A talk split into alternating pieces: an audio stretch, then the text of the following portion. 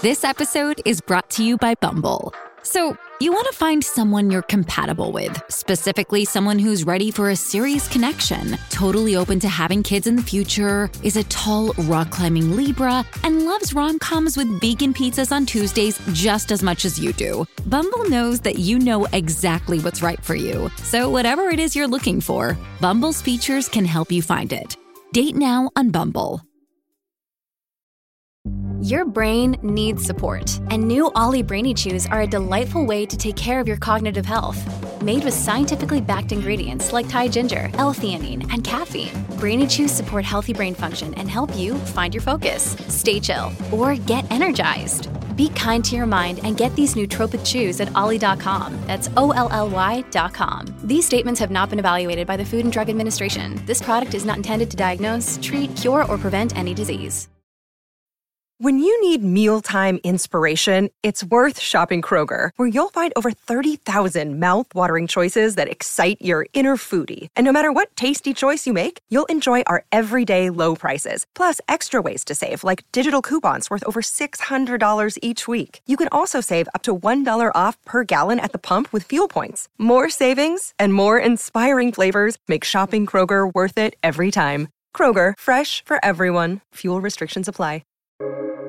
Welcome to the New Books Network. Hello, I am Nicholas Gordon, host of the Asian Review of Books podcast, done in collaboration with the New Books Network. In this podcast, we interview fiction and nonfiction authors working in, around, and about the Asia Pacific region. Stay True, the new memoir from Hua Hsu, is a coming of age story about the writer's time in the University of California in Berkeley, where he tries to become a writer and also a bit of a music snob. He builds a close friendship with another Asian American student, Ken, very different from Hua, which he writes about in his book. All the previous times I had met poised, content people like Ken, they were white. It's one of those obscure parts of an already obscure identity that Japanese American kids can seem like aliens to other Asians, untroubled, largely oblivious to feeling like outsiders. But Ken is killed in a robbery gone wrong, forcing Hua to grapple with the death of his friend. Hua Hsu is a staff writer at The New Yorker and a professor of literature at Bard College. Hsu serves at the executive board of the Asian American Writers Workshop. He was formerly a fellow at the New America Foundation and the Dorothy and Lewis B. Cullman Center at the New York Public Library. He is also the author of A Floating Chinaman Fantasy and Failure Across the Pacific. In this interview, Hua and I talk about his story in Stay True, including his, quote, unbelievably non stereotypical parents, his dive into college music, and his attempt with Ken to put together an homage for the Berry Gordy produced martial arts film, The Last Dragon. So, Hua, thank you so much for joining me on the Asian View Books podcast today. You know, you know I, I want to start by, by talking about your parents. Um, the memoir kind of kind of starts with the story of your parents, especially your father, and um, I think how you how you bond through faxes, how you bond over music. Um, there's a great line I think I believe it's kind of near the end of your book, uh, where you reflect on what your parents went through in the U.S. and and your gratitude for everything they've done. To which your father responds, "You know, for you, we came for ourselves." Um, and you know, you talk about how your parents were, I think, unbelievably non-stereotypical uh, regarding Asian parents. I wonder if you might kind of, I wonder if we, if we might start our conversation by talking about by talking about them. Sure, and uh, thanks so much for having me.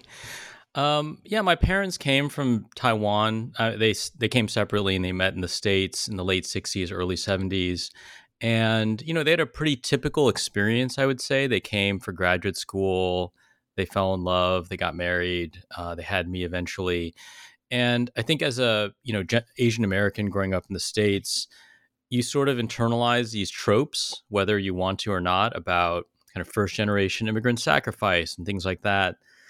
Um, you know there's a feeling of indebtedness to the, the the the forebears who immigrated so that you could have a better life here.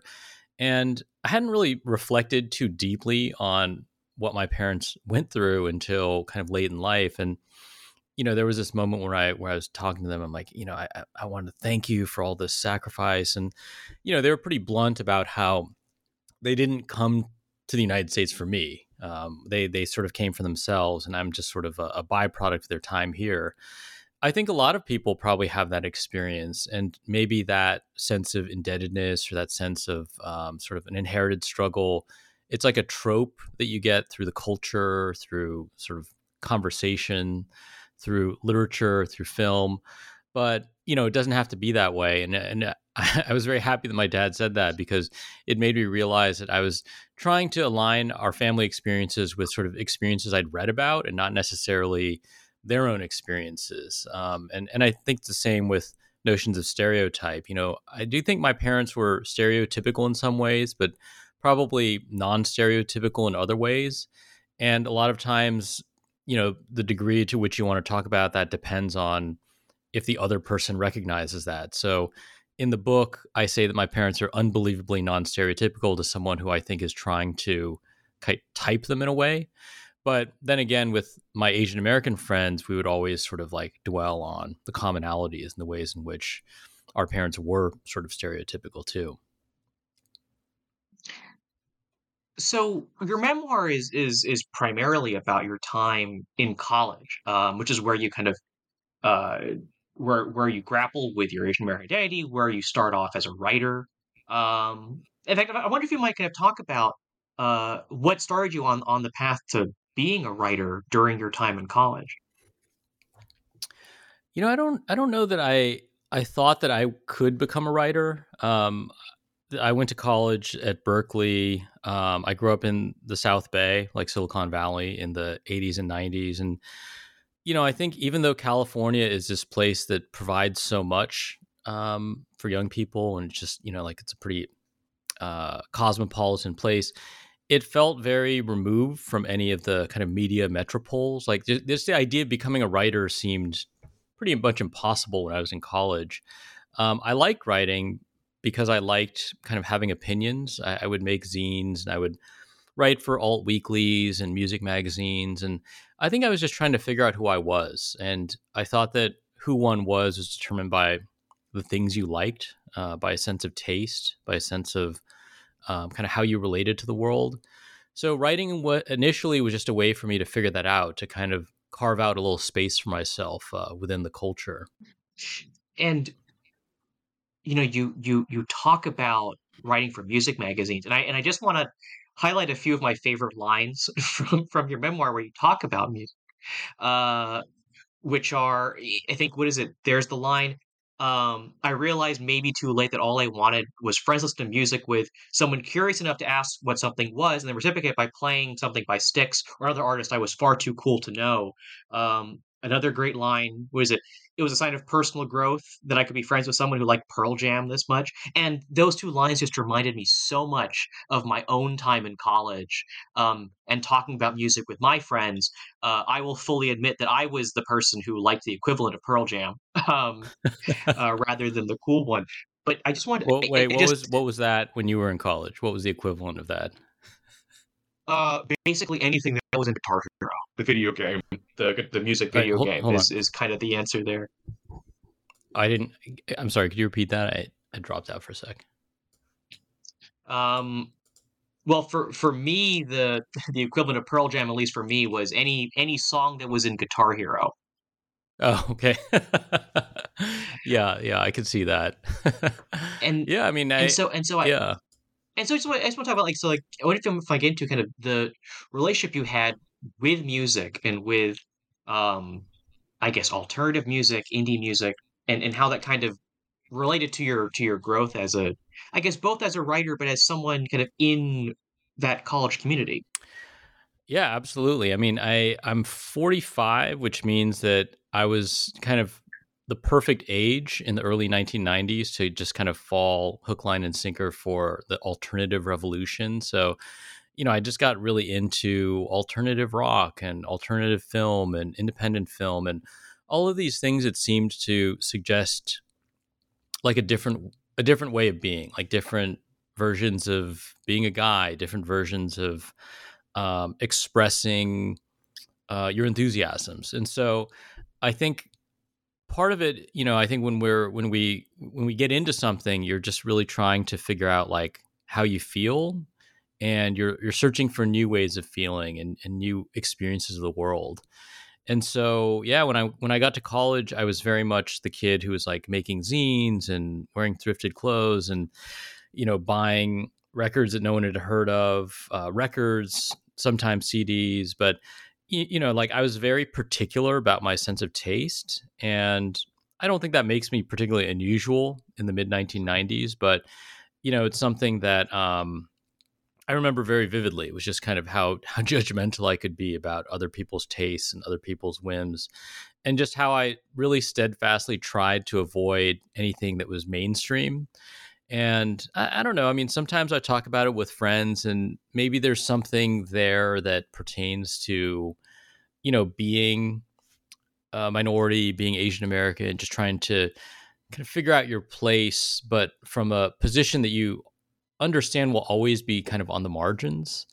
Um, uh, there could be something there. I, I, hadn't really thought about it when I was a kid, but the older I get, the more I could see some sort of relationship there. So you mentioned in your answer, kind of you you were grappling with kind of being a minority, um, being Asian American. I think that's a that's a great segue in talking about um, one of the most important people in your memoir, um, which is Ken, um, who is one of your closest friends going throughout college. You know, you write in your memoir how you know, despite being a minority, despite being Asian American, Ken seems assured of himself, assured of who he is, and kind of, I guess, who he is and what he is. Um, you know, how did that differ from your own understanding of what it meant to be Asian American? That's a good question. I mean, I wouldn't say I was consciously grappling with it. I think it's something that I was learning to think more deeply about once I got to college. Uh, I think nowadays, if you're young, you have the luxury of maybe entering into some of these conversations earlier, uh, just by virtue of having the internet. But I think at the time in the, in the 1990s, like you you sort of went to college to to grapple with these questions and to learn that these were questions worth asking in the first place. Um, when I first met Ken, I found him to be sort of like unusually confident, uh, which is to say, probably just I was not very confident, and I thought he was just sort of aggressively mainstream as well, which is probably why I um, didn't go out of my way to become friends with him. But you know, we were both Asian American too. He was Japanese American. I'm Taiwanese American, and I did find that distinction to be really fascinating. Just the fact that you know, to 99% of people out there, um, we were probably we probably seemed exactly the same, but you know, uh, we, we had like these these very different relationships being American into American history, and his family um, was multi generational, and mine wasn't. Um, and so, yeah, it, it, was just sort of like this really interesting person who uh, appeared to be a lot like me. But uh, you, you, know, I think when you're that age and and we're trying to figure out who you are, you really fix on these kind of micro distinctions between you and your friends. Um, and he's someone that I sort of projected a lot onto when we were friends.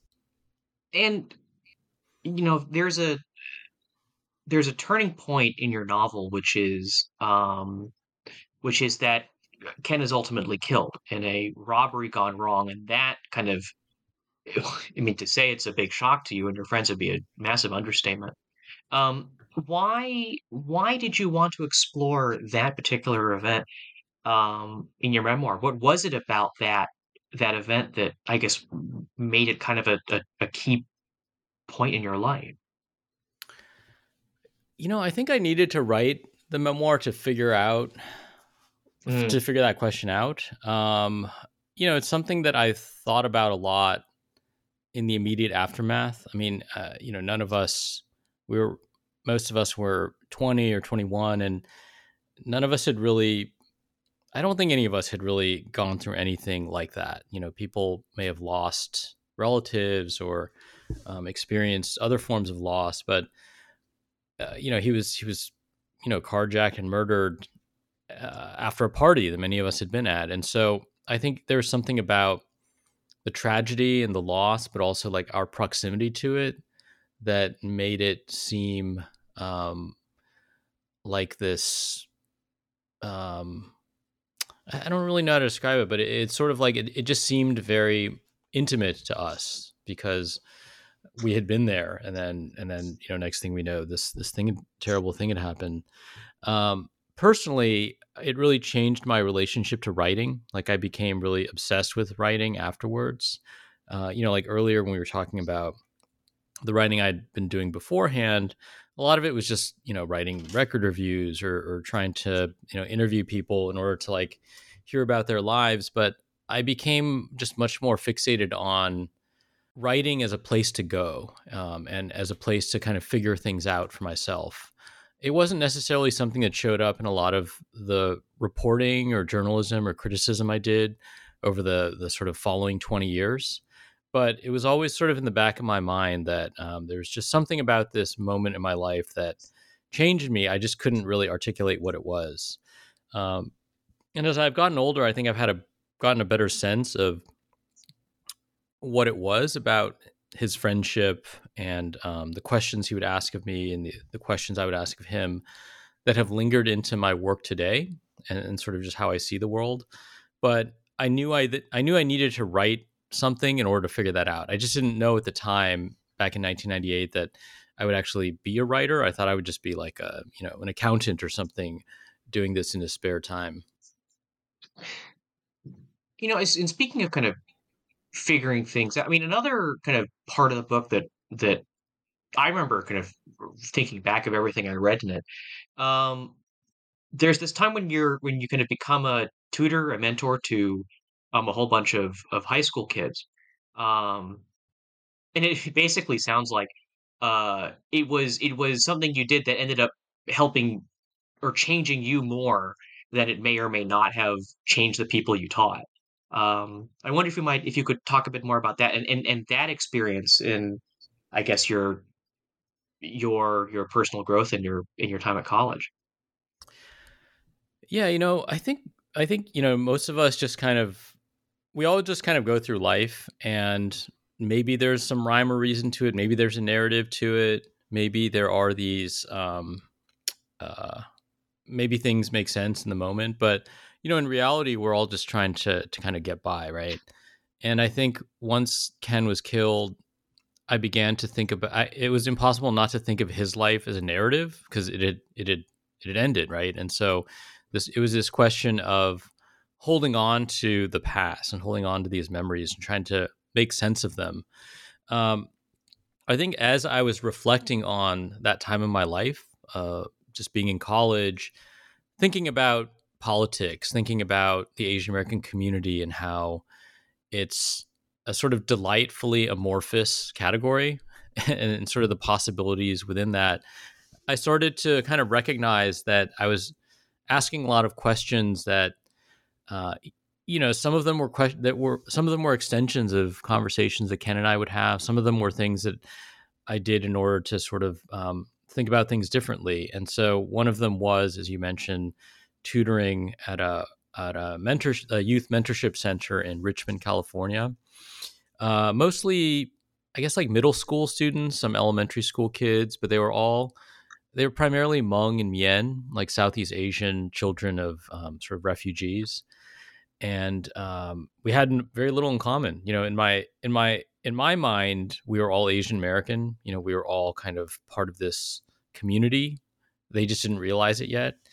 But in their minds, they probably felt like they had more in common with their black classmates or just sort of like other working class folks than with me, this like uh, middle class Taiwanese American kid from Berkeley. And so it was an experience that really, yeah, I mean, I think I probably got more out of it than they did um, in the sense that I was just there to, you know, help them with homework, drive them to the mall, do stuff like that. But uh, I was also tutoring that summer when Ken died, and they provided a lot of solace and comfort and companionship and friendship um, in ways that they probably didn't understand they were doing as like 13 year olds. You know, I, I have maybe one more question about about um, your story uh, in in Stay True. Um, before I want to kind of maybe end with with some bigger picture questions, um, I completely forgot to ask about uh, about the film you and Ken try to make. Um, you, you, yeah, I mean, I mean, I mean, you you tell the story where where you stay up all night watching this. Um, I mean, the movie sounds bad, uh, but but it becomes this this.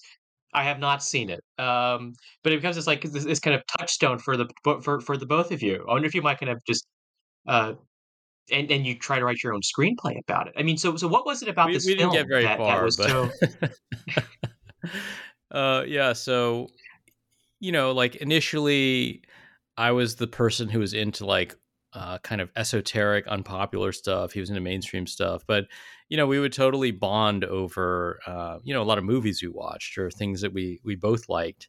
We would take like way too seriously, and so one night when I was visiting him at home in in El Cajon in Southern California, he showed me this movie, The Last Berry Gordy's The Last Dragon. Uh, Berry Gordy is like the guy who founded Motown, and I guess this was part of like uh, his his uh, move towards becoming an, a Hollywood impresario. But it's kind of this '80s. It's like a black exploitation influenced film about this young African American martial arts enthusiast who goes by the name Bruce Leroy. Um, and all everyone in his community just kind of thinks he's this total weirdo because he he walks around in like kung fu robes and he sort of believes in this power called the glow. And he just sort of in search of enlightenment. And everyone just sort of ridicules him. Of course he becomes this sort of like unlikely luke skywalker type hero over the course of the film. But you know it was just sort of this incredible film to watch. Staying we stayed up all night watching it there were these like Chinese Americans who played like the quote Chinatown youths, and they were the ones sort of speaking in in a sort of like um like the pat like in in a patois that that did not really fit what they looked like, and so it was just sort of um this delightfully weird take on race, or at least that's how we read it. Uh, we became like really obsessive about this movie that probably isn't meant to be taken seriously, but I think those are the best kinds of experiences you can have with friends is just kind of going overboard dissecting something. And then as a result we um you know for like a few weeks we thought like oh we should make our own movie. Um and so we made one we tried to make one called berry gordy's imbroglio which uh, had nothing to do with the initial movie. It was more about kind of our own hijinks and our own kind of shenanigans. But um you know i think it was just part of this moment where we we just wanted to make something. We wanted to see ourselves in the culture. We wanted to uh, see if it was possible to do something like that. Of course, we didn't get very far. I think we wrote like four or five pages of it, but um, it is something I think about a lot. What what that movie could have been. Um, yeah, no, it sounds like it sounds like a lot of projects that I tried to start in college where I was like, this is a great idea. yeah. and then two months later, it's like, oh, I got another great idea. You work on that instead. Um, I, so I, I did want to end by kind of looking at, I, I guess, kind of looking looking past Stay True and looking at the idea of, or not the idea, but kind of where Asian American, I guess, culture, be it writing, be it music, be it um, movies, uh, kind of where you see that space being today. I mean, at least at least on on the commercial level, um, it sometimes seems like Asian American Asian American literature is starting to do quite well. Um, there are more Asian American TV shows, whether streaming or on networks or in movies. Um, obviously, people have embraced Asian art of Asian origin. You know, be it K-pop, be it uh, be it anime. Um, but obviously, I mean, that's all very commercial, and I think seeing that as some kind of success of representation is probably putting too much stock in in in in having you know having an Asian American Marvel superhero. But you know, I wonder if if you had any thoughts about um, you know, as an Asian American writer yourself, kind of what your thoughts are about, I guess, about Asian American culture um, and whether you see it growing, whether you see it um, that there's more uh, more work that has to be done, whether you see audiences as being more receptive to works from minorities like Asian Americans, um, I guess now than maybe 10, 20 years ago. Yeah, it's an interesting question. I mean, I, I think when I was in my 20s, I mean, this is something that Ken and I would talk about a lot, and I write about this a lot in the book, is just how imp- impossible it seemed to us back then that any of the things that we kind of take for granted today would would one day happen. Um, as you said, you know, on television, film, literature, uh, there are there's just more. You know, I think the audience has grown. I don't think it was only like other Korean Americans who watched Minari or other um, Asian Americans who watched Everything Everywhere All at Once. Uh, so there's a lot of, you know, especially in the space of film and TV, I think there's just so much more, and the audience has really grown. Um, I think it's exciting because it just means that there's more stuff to like, but also more stuff maybe to dislike or more stuff to to be critical of. And I think that conversation is what pushes culture forward. And I think having that abundance kind of allows us to have more interesting conversations. And so I think it's exciting. I mean, I, I think about how like I, I wrote my book. It took me, you know, 20 some years to write my book. I couldn't have published it at a different time, not mostly because I don't think anyone would have understood that it wasn't meant to be, you know, a commentary on Asian American identity. I think I'm I'm I feel lucky to be publishing it now when there are more books and there are more readers um, and it can sort of find its own place like it doesn't necessarily need to um, stand in for anything or take on any of the the sort of like big questions within the community um, and you know as you pointed out there's also so much interest in works from asia too like anime k-pop stuff like that so it, it just seems like all of this can only produce more uh, whether it's stuff that I personally like is a is a totally different question, but I think that having that um, abundance sort of frees us from uh, kind of more narrow approaches to thinking about representation or or things like that. Like once you have enough, you no longer have to kind of demand representation. You can sort of demand um, uh, more. I don't want to say conflict, but just um, like a, more eclectic representations or or different kinds of representations and i think that'll be really exciting to see as the community grows. So i think with that that's a great place to end our conversation with hua hsu author of stay true a memoir. Well i actually have two more questions for you uh, which are uh, where can people find your work? And what do you think the next project might be um, I guess social media tends to be the easiest way. Um, so I'm just at Huahsu, H U A H S U, uh, on Twitter and Instagram. You can also go to my website, by Huahsu, uh, just B Y H U A H S U dot com. There are a lot of um, uh, secret web pages on my site to keep you entertained, uh, a lot of rabbit holes to go down. Uh, after this, I'm not sure. I, I'm working on an essay collection called Imposter Syndrome, but I'm still very early in that process. But it's just sort of about um, teaching, learning, writing, uh, immigrant culture, kind of like how we learn by mimicry and how we learn by imposture. So, uh, still pretty early, but uh, that's that's the next project that I'm uh, contractually obliged to do. Well, you can follow me, Nicholas Gordon, on Twitter at Nick R. I. Gordon. That's N I C K R I G O R D O N. You can go to AsianReviewBooks.com to find other reviews, essays, interviews, and excerpts. Follow on Twitter at Book Reviews Asia. That's reviews plural. And you can find many more author interviews at the New Books Network and newbooksnetwork.com. This podcast is on, favorite, is on all of your favorite podcast apps Apple Podcasts, Spotify, and Stitcher. Uh, rate us, recommend us, share us with your friends to support us continuing to interview those writing in, around, and about Asia. Stay tuned for, who's coming up on the show. But before then, Hua, thank you so much for joining me today.